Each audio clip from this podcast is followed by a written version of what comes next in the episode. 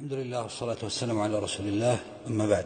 ذكرنا فيما مضى أن النبي صلى الله عليه وسلم قد أرضعته حليمة السعدية، وكذلك أرضعته ثويبة وهي مولاة لأبي لهب عم النبي صلى الله عليه وسلم، وثويبة هذه أرضعت كذلك حمزة عم النبي صلى الله عليه وسلم، فهو عمه نسبا وأخوه من الرضاعة. وثويبة هذه أسلمت بعد بعثة النبي صلى الله عليه وسلم وماتت في العام السابع للهجرة.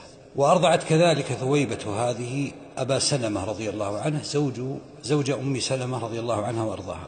وكذلك أرضعت النبي صلى الله عليه وسلم امرأة من بني سعد يقال لها أم حمزة، وهذا لم يثبت ولكنه جاء في كتب السير، وهي من بني سعد كذلك بن بكر، وهي من قبيلة هوازن. ولذلك لما انتصر النبي صلى الله عليه وسلم على هوازن في معركة حنين جاءوا إلى النبي صلى الله عليه وسلم فسألوه وذكروه بأنهم أخواله من الرضاعة ويذكرونه بأمر حليمة السعدية وأم حمزة هذه، فقال بأبيه وأمي صلى الله عليه وسلم لهم: أما حق بني عبد المطلب فإنا نتركه لأنهم أهل النبي صلى الله عليه وسلم.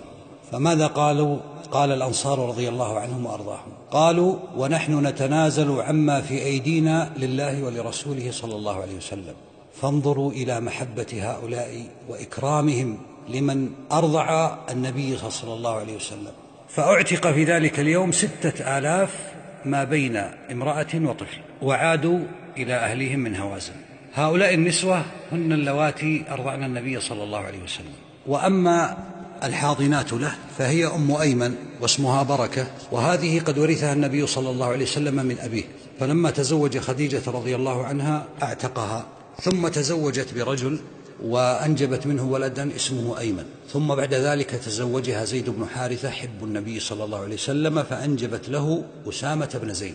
أسامة وزيد هما حب رسول الله صلى الله عليه وسلم، وأمهما هذه هي أم أيمن مولاة النبي صلى الله عليه وسلم وحاضنته.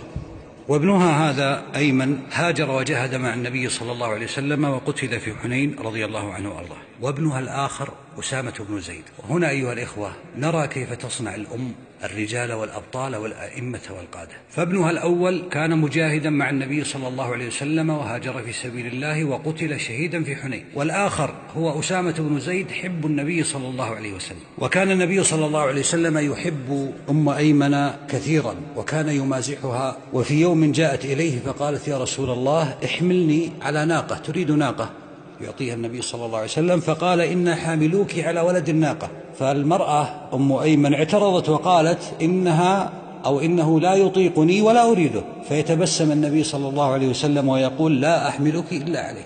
وهي تظن أنه يقصد, يقصد ولد الناقة أي الفصيل وهو صغير، والنبي صلى الله عليه وسلم ما قصد إلا أن كل جمل هو في الأصل ولد للناقة. عاشت رضي الله عنها وأرضاها حتى ماتت في عهد عثمان رضي الله عنه، ولما مات النبي صلى الله عليه وسلم بكت كثيرا وقالت: اليوم انقطع الخبر من السماء، أي لا وحي بعد اليوم. ولما قتل عمر رضي الله عنه قالت: الآن وهى الإسلام، أي ضعف.